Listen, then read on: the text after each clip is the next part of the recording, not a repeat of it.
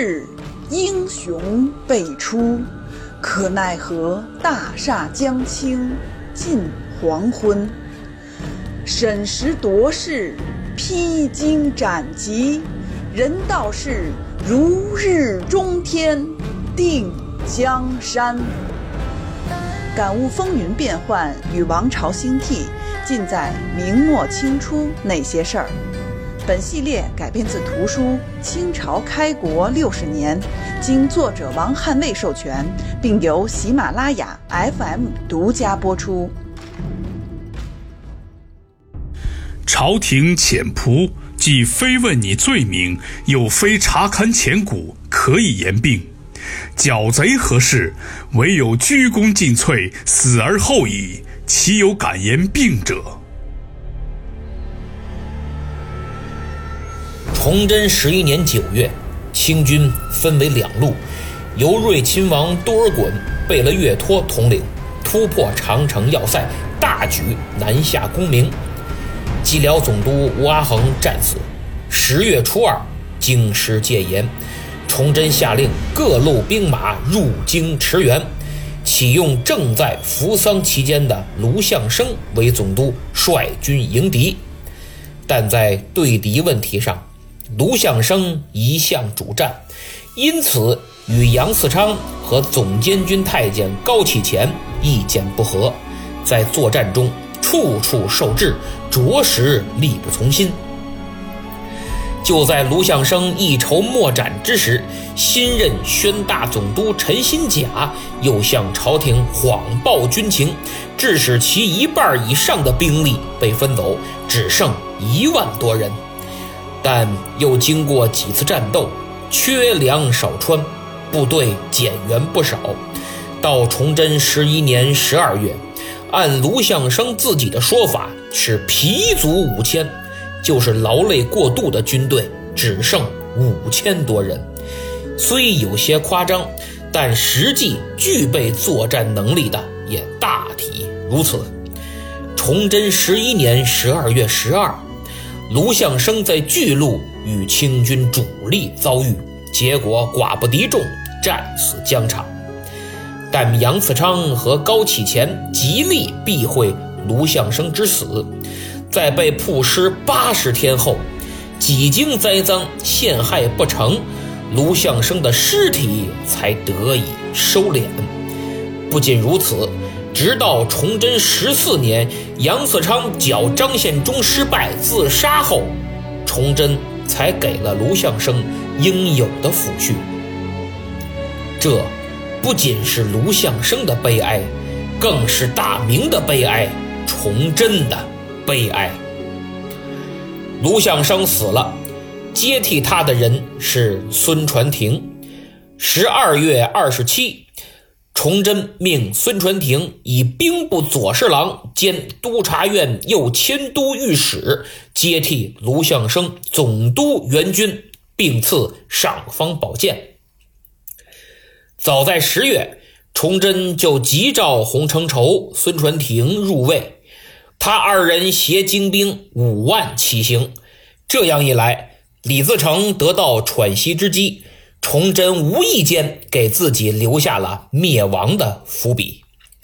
接到总督援军的命令，孙传庭十分为难，因为卢象升所部尽丧，高启乾的关宁军也溃败，他已无兵可督，就凭他带来的秦兵是远远不够的。而正当孙传庭为此苦恼之时，崇祯又给他抛来了一个大麻烦。原来在十一月的时候，大学士刘宇亮为了取悦崇祯，便自请到前线视察慰问指战员。崇祯开始的时候啊，理解错误，因为当时卢象升也没什么像样的胜利，清军烧杀抢掠日趋严重。一看大学士又为朕分忧，非常高兴，就命其代替卢象升总督各路援军。刘大学士赶紧解释说：“打仗我可不行，我也不会呀，我只能去前线呀，代表您慰问视察，指挥军队，我可不行。”崇祯这个来气呀，这不能打仗，你添什么乱？别废话，就你去，不会打仗，给我学去。可见这个时候，崇祯对卢象升颇为不满。杨嗣昌急劝崇祯说：“临阵易帅会造成军心不稳，看能不能命刘宇亮督察诸军。”卢象升呢，还继续总督各路援军。几次劝谏，崇祯勉强收回成命，改刘宇亮为督察各镇援兵。卢象升虽没被拿掉，但削去了兵部尚书衔，戴罪立功。刘宇亮出京后啊，就在定州附近来回穿梭，就在今天的河北保定。当听说卢象升战死，他吓得面无人色，魂不附体，生怕自己碰上清兵，赶紧逃回晋州（今天属石家庄）。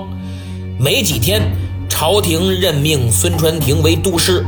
刘宇亮这个干嘛忙不成就会溜须拍马的无能之辈，又赶紧与孙传庭展开合作，确切的说是捣乱式合作。怎么捣乱的呢？一会儿咱们会说。现在先说说此时明朝防卫的状况。卢象升死后，明朝更无人敢战，而孙传庭又兵力有限。顾得了这儿，顾不了那儿。清军人多势众，兵分多路，所以刚刚打败之后的明军呢，更不能轻易进兵，否则仍旧白送人头。之前孙传庭在入魏京师的路上夜宿平阳，就是今天山西临汾，他就连夜上书，主张不能浪战，力主严守，伺机反击。可见其非常持重，既不主张一味议和，也不认同浪战轻战，二者之中待机而动，把握好度，这也能看出他比卢象升看得更透、更灵活、更老练。而就在卢象升战死的前几天，他还奏报崇祯说，此次入魏经过几战。他发现明朝的军兵大多非常怯懦，畏敌如虎，以致清军猖狂无忌。他深感痛心呐。面对这样的防守，清军更是撒欢的抢。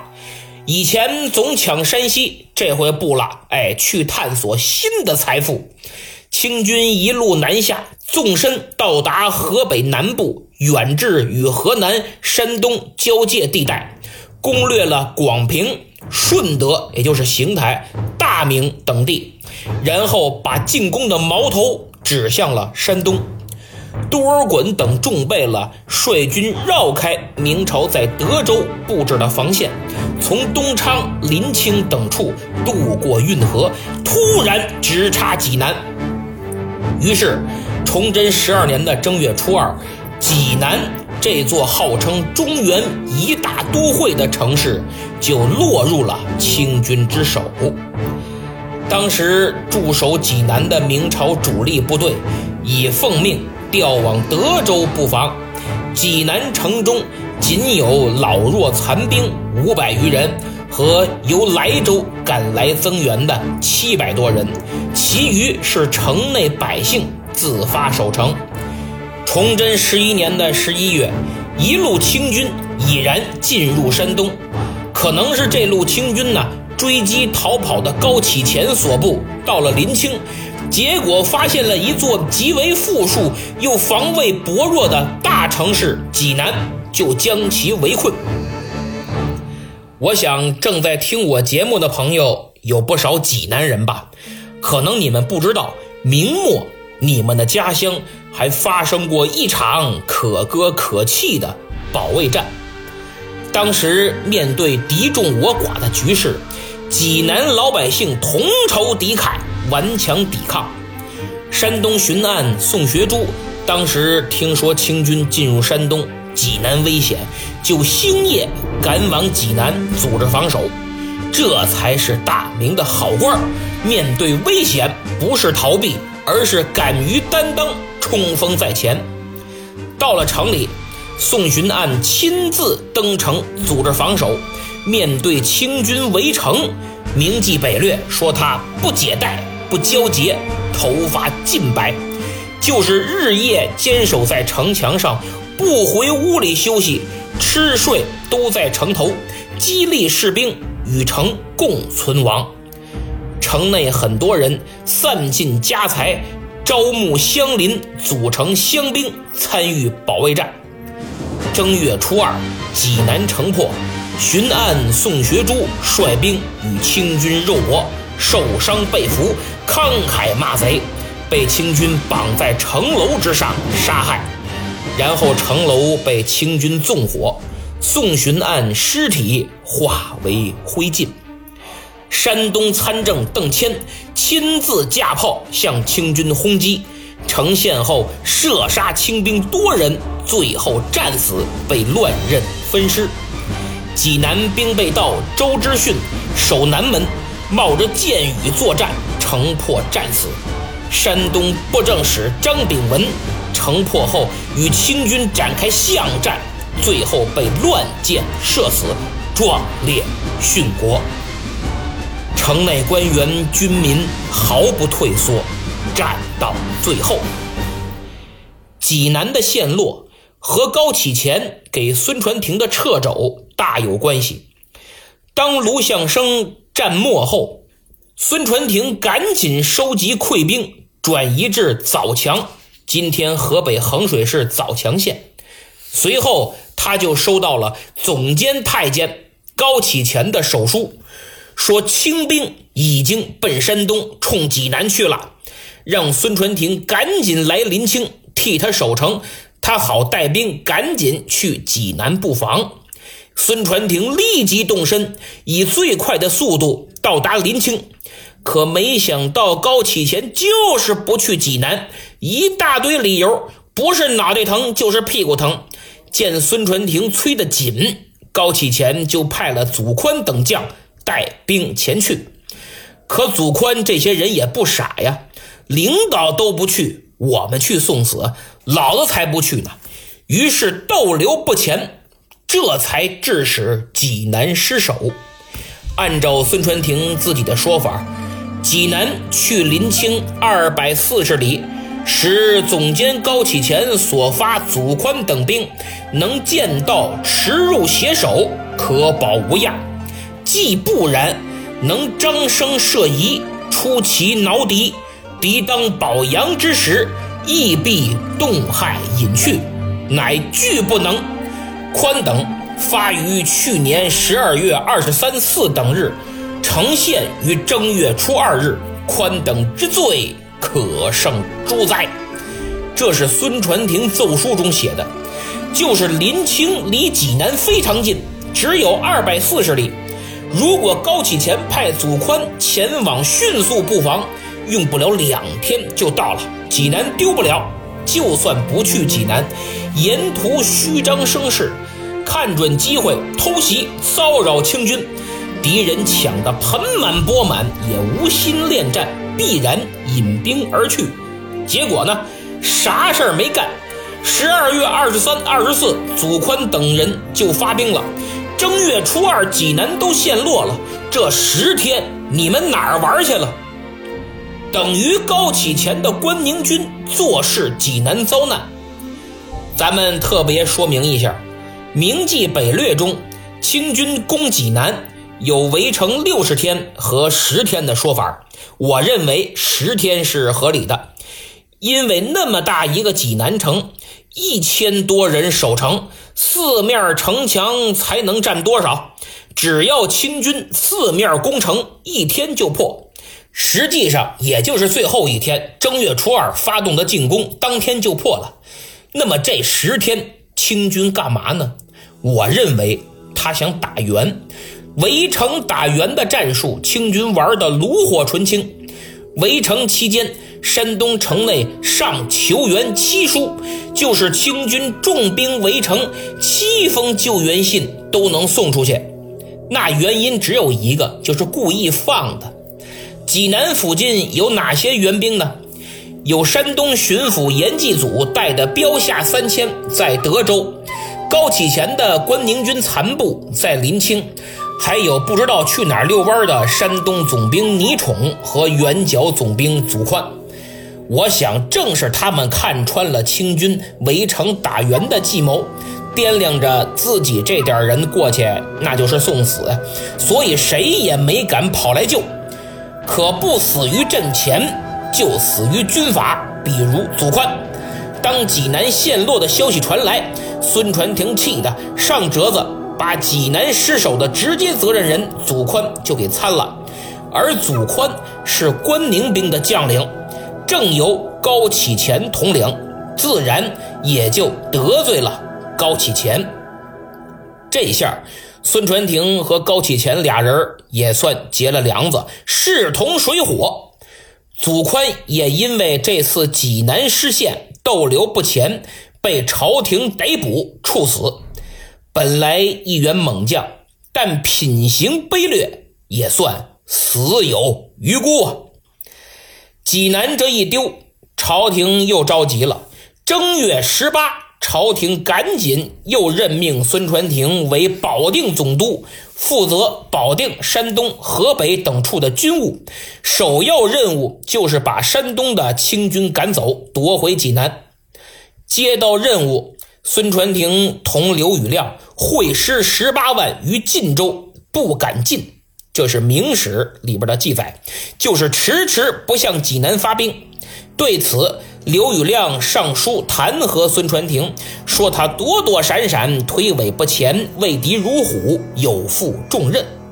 我呢，作为督察，一直催促他赶紧出兵，没用啊。其实呢，刚才我讲了，在济南陷落前，孙传庭就已经积极部署。可高启前从中撤走，而根据孙传庭自己的奏书所载，当正月初六得知济南陷落之时，他又第一时间开始布置救援，分兵前往。他说：“臣于初七日即发兵分防，初八九日即发总兵王普等统兵由平原并驱与其，十一日。”臣亦亲赴平原，焉用督察之晚捉？且督察自闻蓟县，称病卧榻，又何暇晚臣捉臣？使邀还督察同行，督察逡巡不敢行。就是孙传庭得到济南陷落的第二天，就命总兵王普等人统兵由山东的平原县赶赴救援。正月十一。孙传庭亲自到了平原县，哪用得着刘的学士督着催着？我还让刘督察跟我一起去，可刘督察害怕，不敢走啊。二十九日晚，臣免发总兵曹变娇、杨国柱等兵先往，次早复约督察率余兵同往，不然或臣独往。长号将发。督察遣家人立祖，复停一日，就是正月二十九。我实在没办法了，刘督察不走啊，只能勉强让总兵曹变娇、杨国柱领兵先走。第二天早上，我又找刘督察说：“咱们赶紧动身吧，你要不去，那我自己去了。”结果我这军令箭都拿手里，马上要下命令了，刘督察派家人把我拦下了。就这样又耽误了一天，可见明史上说不敢进的是刘宇亮、刘督察，不仅不敢进兵，还阻止孙传庭进兵，还怕担责任来个恶人先告状，说孙传庭救援不力。对此，杨嗣昌是清醒的，他都说孙传庭没有怠慢。后来清军撤出济南，也都是孙传庭的功劳。各位想想，开始的时候我说崇祯给他抛来了一个大麻烦，不为过吧？孙传庭排除万难，指挥明军把清军逼出了济南。随后，清军转攻山东其他州县，直至兖州，距徐州只有百余里，远近震撼。居民纷纷南渡，孙传庭赶快堵截。二月，在明军的围堵下，清军由山东转至天津。三月，清军经丰润到了冷口关。三月十一，清军全部出塞。这段时间，孙传庭也在利用有限的力量，克服多方掣肘的不利因素，积极防御，不断组织救援。夺回济南之后，又解了灵京，也就是明皇陵等诸地之围，在东安、武清、冀州、蓟镇的冷口关等处都有小胜。东安就在今天山东淄博市沂源县东里镇的东安村，武清就是今天天津西北的武清区，冀州就是今天天津蓟县。纵无大功。也总算没再大败受损，这些小胜可以说是此番明军御敌过程中为数不多的小亮点了。清军这次入塞，历时半年，转战两千里，攻破了包括济南府在内的河北、山东的大量州县。《清太宗实录》所载，共计一府三州五十五县二关。先后败明军五十七阵，杀总兵两名，守备以上将吏百余人，俘获人畜四十六万及黄金白银九十八万余两。清军在济南城还大开杀戒，被害官兵和百姓多达十三万。临走还俘虏了分封济南的德王朱由枢，掠夺人口五十余万，将济南城付之一炬。从这次明军的整体应对来看，跟着清军一路南下，在后面疲于奔命，连毛都没碰到一根清军以逸待劳，后勤通过抢劫来保障，而且对明军动向是了如指掌。明军基本上被拖成了疲惫之师，粮草又跟不上，关键是前线指挥官各行其事。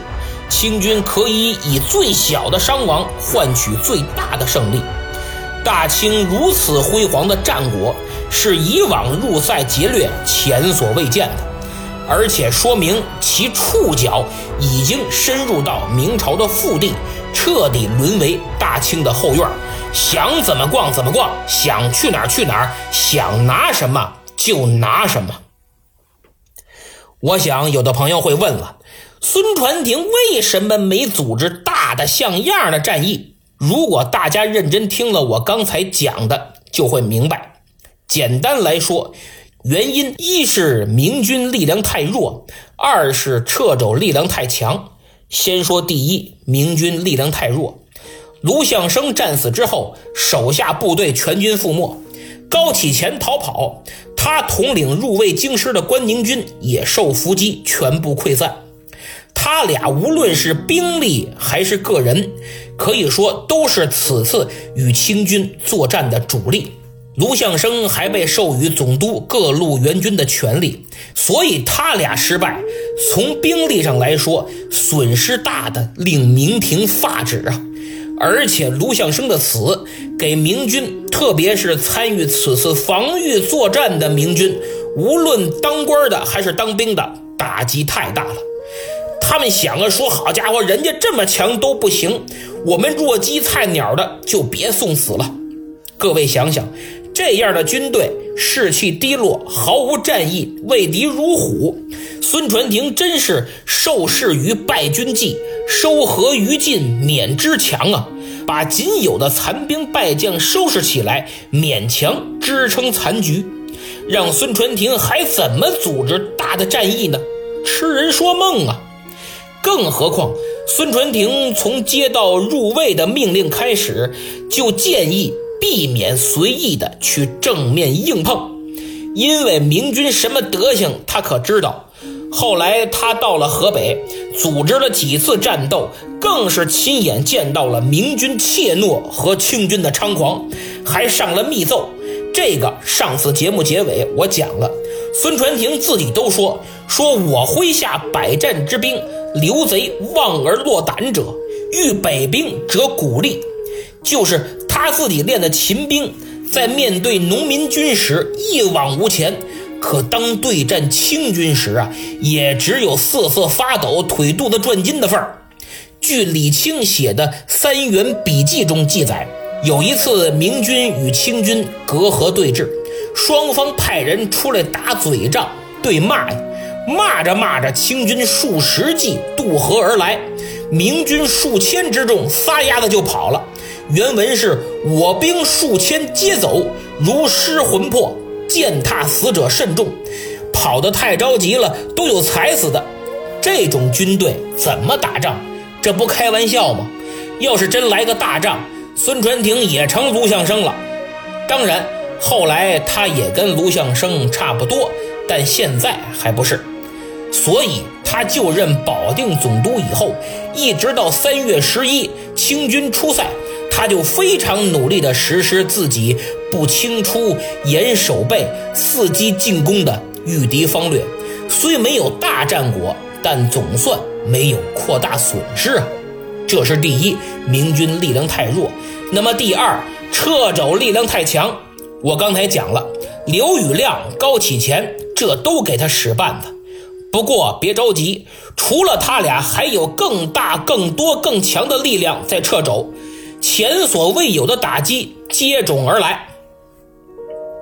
话说内阁首辅刘宇亮奉旨出京督察援军以后啊，礼部尚书薛国官想趁机取代其首辅之位，遂联络杨嗣昌，欲排挤刘宇亮。崇祯十二年正月，清军到了天津，刘宇亮就开始狐假虎威、指手画脚，一副忧国忧民的架势，指责孙传庭救援不力，还上书参劾保定总兵刘光作逗留不前。薛国官与杨嗣昌一商量，既然刘阁老想立威，那咱就帮帮吧。这么大岁数，在前线也挺不容易的。于是二人拟旨军前斩刘光作，目的在于设计构陷刘宇亮，让孙传庭跟他掐。前线的总兵也把他恨之入骨。当圣旨送到的时候，刘宇亮傻了，没想到事情闹这么大。本来以为他告个状，朝廷处罚一下就完了，这下坏了，出人命了。孙传庭能答应吗？众总兵还不吃了我的心都有啊！他这儿正犯难呢，捷报传来，人家刘光作在天津武清打了个胜仗，刘宇亮更难受了。打败仗他难受，打了胜仗他还难受。等刘光作一回来，还挺美呢，没想到当即就抓了刘宇亮，硬着头皮把他下了狱。那也不能真杀呀，毕竟人家刚刚打了胜仗，别管大胜小胜，真杀实在说不过去。何况其他总兵和刘光作的部下都瞧着呢，人家手里可有真家伙，这要是激起哗变，先宰的就是他。所以明史说他据书起右。记上武清结阴，就是赶紧写折子求情，说我参错了啊！这个人家没逗留不前，在武清还打了胜仗，奏书到了朝廷，薛国官都乐喷了。就这智商，您还内阁首辅呢？我跟杨嗣昌把你卖了，还得给我俩数钱呢。等着吧，看怎么玩死你！随即。薛国官就替崇祯拟了道严旨，斥责刘宇亮前后矛盾，就是说你吃错药了吧？你前言不搭后语，如此儿戏，置国法于何地？置朕于何地？刘宇亮吓得浑身直打哆嗦。这时候，薛国官和杨嗣昌赶紧私底下跟他说：“说刘大人，您别急，圣上虽然动怒。”但并非无计可施，您赶紧上书弹劾孙传庭，就说在参刘光作的时候，孙传庭故意看笑话，当言不言一味旁观，还不把军事行动实言相告，结果您被蒙在鼓里，打了胜仗都不知道，还以为逗留不前呢，这才错参了刘光作，闹出如此笑话啊！刘宇亮一听，嗯，对，还是我这俩兄弟替我着想，对，赶紧参孙传庭。其实杨嗣昌薛国官的用意呀，并不是诬陷孙传庭，而是让刘宇亮把脏水泼到孙传庭身上。孙传庭肯定受不了这个，一定上书辩解。到时候真相大白，崇祯一定能让刘宇亮滚蛋。果然，刘宇亮上奏书这一参合。把孙传庭说成是参刘光作的主使，而自己倒成了代其受过。孙传庭立马就急了，上书自辩，指出刘督察这是不伦之语，满口胡言。自己之前不参和刘光作，是因为觉得他并非如其所言，无中生有。我为何要参呢？自己乃无辜遭构陷。刘宇亮此举纯系为下水托人之计，换尸俱获，后无臣以行其掩饰。就是他这明摆着就是怕担责任，怕圣上怪罪他一个人扛不住，就拉我下水以掩饰他的罪行。这下大家明白为啥济南陷落，刘宇亮上书参劾孙传庭，推诿不前，畏敌如虎了吧？这就是原因，俩人正使劲撕呢。最终，正如杨嗣昌、薛国官二人所料，崇祯看清了刘宇亮的无能无耻。当年二月，清军正欲北返之时，将其削籍，薛国官成功上位，代为首辅。孙传庭呢，是不是没事了？当然不是，在此次事件中。不懂朝内险恶的他，竟成了别人的棋子，也受到了极大的影响，甚至招致了崇祯的反感。正月十八，孙传庭被任命为保定总督后，数次上书请求觐见皇帝，以便与崇祯面商国事，但因为卷入了刘宇亮与薛国官、杨嗣昌的权力斗争。多方从中作梗，就没见着。等三月清军出塞，孙传庭觉得这回能见了吧？他走到京郊通州，却来了旨意，让他原地待命，服后廷议。廷议什么？当然是罪名。你还想进京面圣？先把你的问题交代清楚再说吧。这个时候，洪承畴也完成了入卫京城、抵抗清军的任务，也抵达了京郊，却受到了完全不同的待遇：一是慰劳，二是奉旨进殿拜见崇祯帝。孙传庭心里能好受吗？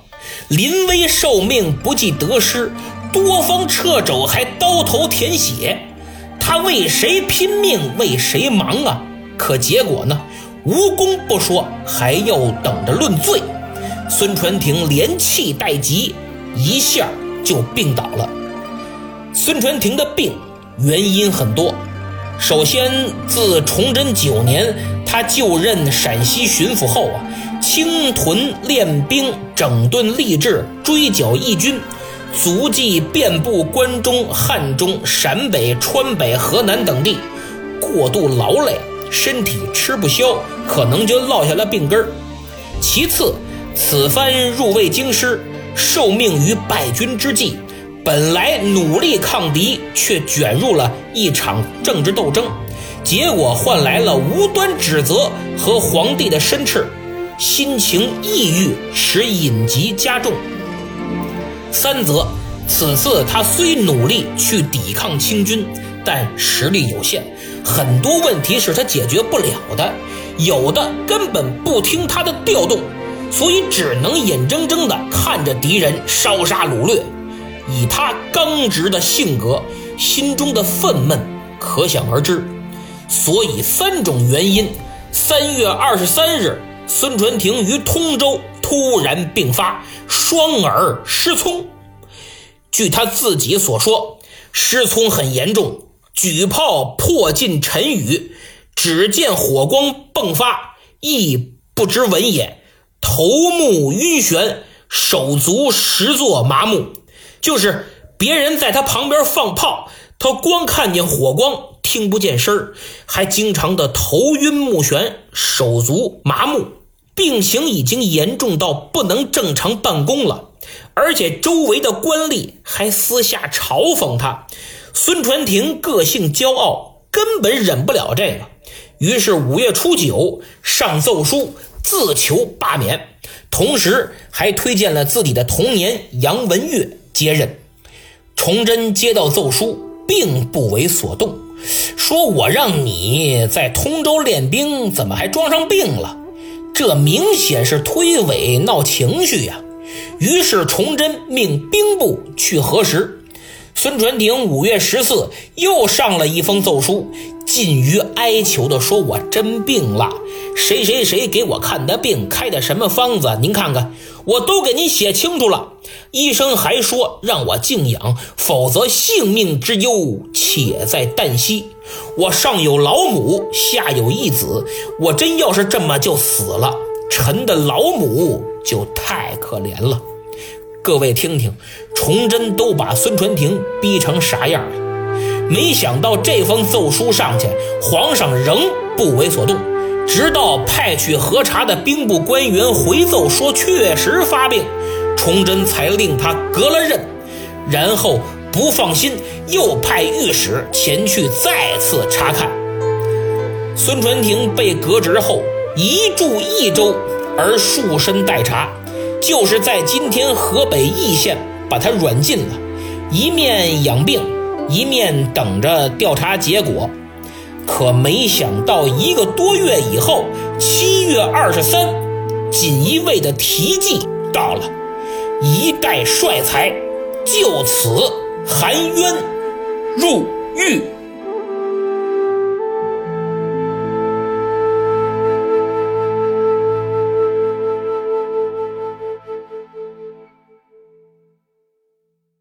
好，节目说完了。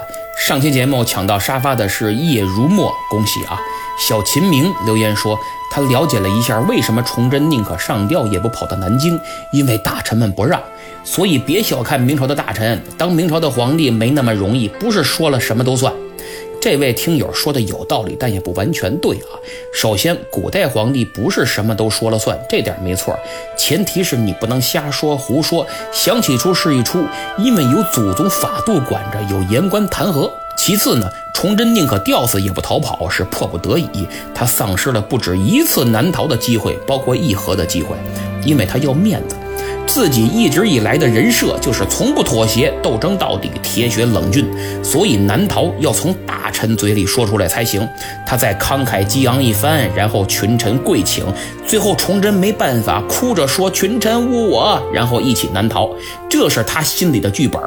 没想到大臣不上道，私下答应挺好的，第二天一上朝反水了，力主坚守北京。人家才不给你背黑锅呢。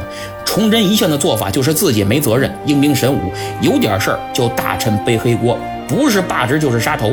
既然领导不担责任，就别指望手下在关键时候能给你担责任。所以崇祯就懵了，骑虎难下，自己又不能说北京不要啦，咱们往南逃吧。结果就坐困北京，眉山自缢。听友听雨习道上期对节目持了不同态度和观点。他说：“此前我委婉提出你把张居正写成宰相这一重大纰漏，得到的却是你一个敷衍的回复。而这次你更加狡辩了。历史这个东西本身就是真相与假象交织、主观与客观并立的产物。”争论与辨析从来就不会休止。先不管你了不了解顺治是怎样一个人，就连历史唯物主义指什么你也真真不知道。影响与决定历史的因素是生产力与生产关系，社会存在与人民群众。不要把历史的走向、功过与是非简单归咎于一个人身上。你需要根据明末的历史背景，要从现实社会存在出发，来辨析历史发展的成因与脉络。我倒要看看你属于哪门子历史唯物主义，切莫搞一言堂。非但历史本身不允许，你自身的史料积累和研究方法也离之甚远。嗯，这位听友实在有些激动。首先呢，我只是个主播，不是历史学家，没那么严谨，水平也没那么高。我大学虽然学文，但不是学历史的，真正对历史感兴趣也不过近十几年而已。而从您留言能看出来，您是位严谨的历史专家，在下自愧不如。我只是在普及历史知识，不是搞学术研究，我也搞不了学术研究，学的干的都不是文史专业，做节目也是业余时间。虽然我所说的都尽量有据可查，查阅史书找原文再到节目里说，但还是没您那么严谨，跟您没法相比啊，因为咱们的观念就不一样。比如我把张居正说成宰相，你就认为是重大纰漏，我觉得不是啊。对，明朝是不设宰相，地球人都知道，但内阁首辅的权力地位实际就是宰相啊。除了宰相，你再发明个形容词，我看看。明代思想家李治都称张居正为宰相之杰，那古人也错了呗，他也错了呗。你不能说他和秦汉的丞相职权不一样，明朝规定不设宰相就一定不能称其为宰相，这叫抬杠。我个人觉得，皇权再专制，再从制度上削弱相权，但拗不过客观规律，皇帝不可能成为百官之首，因为就不是一类。所以，百官是一定得有个领头的。即使宰相这个实际职位没了，也会借尸还魂。内阁从一个由低级官员组成的秘书机构，一步步成为大明帝国的权力中枢，就充分说明了这一点。我觉得这就是客观规律，这就是我的历史唯物主义。当然，您可以嗤之以鼻，这没关系，求同存异嘛。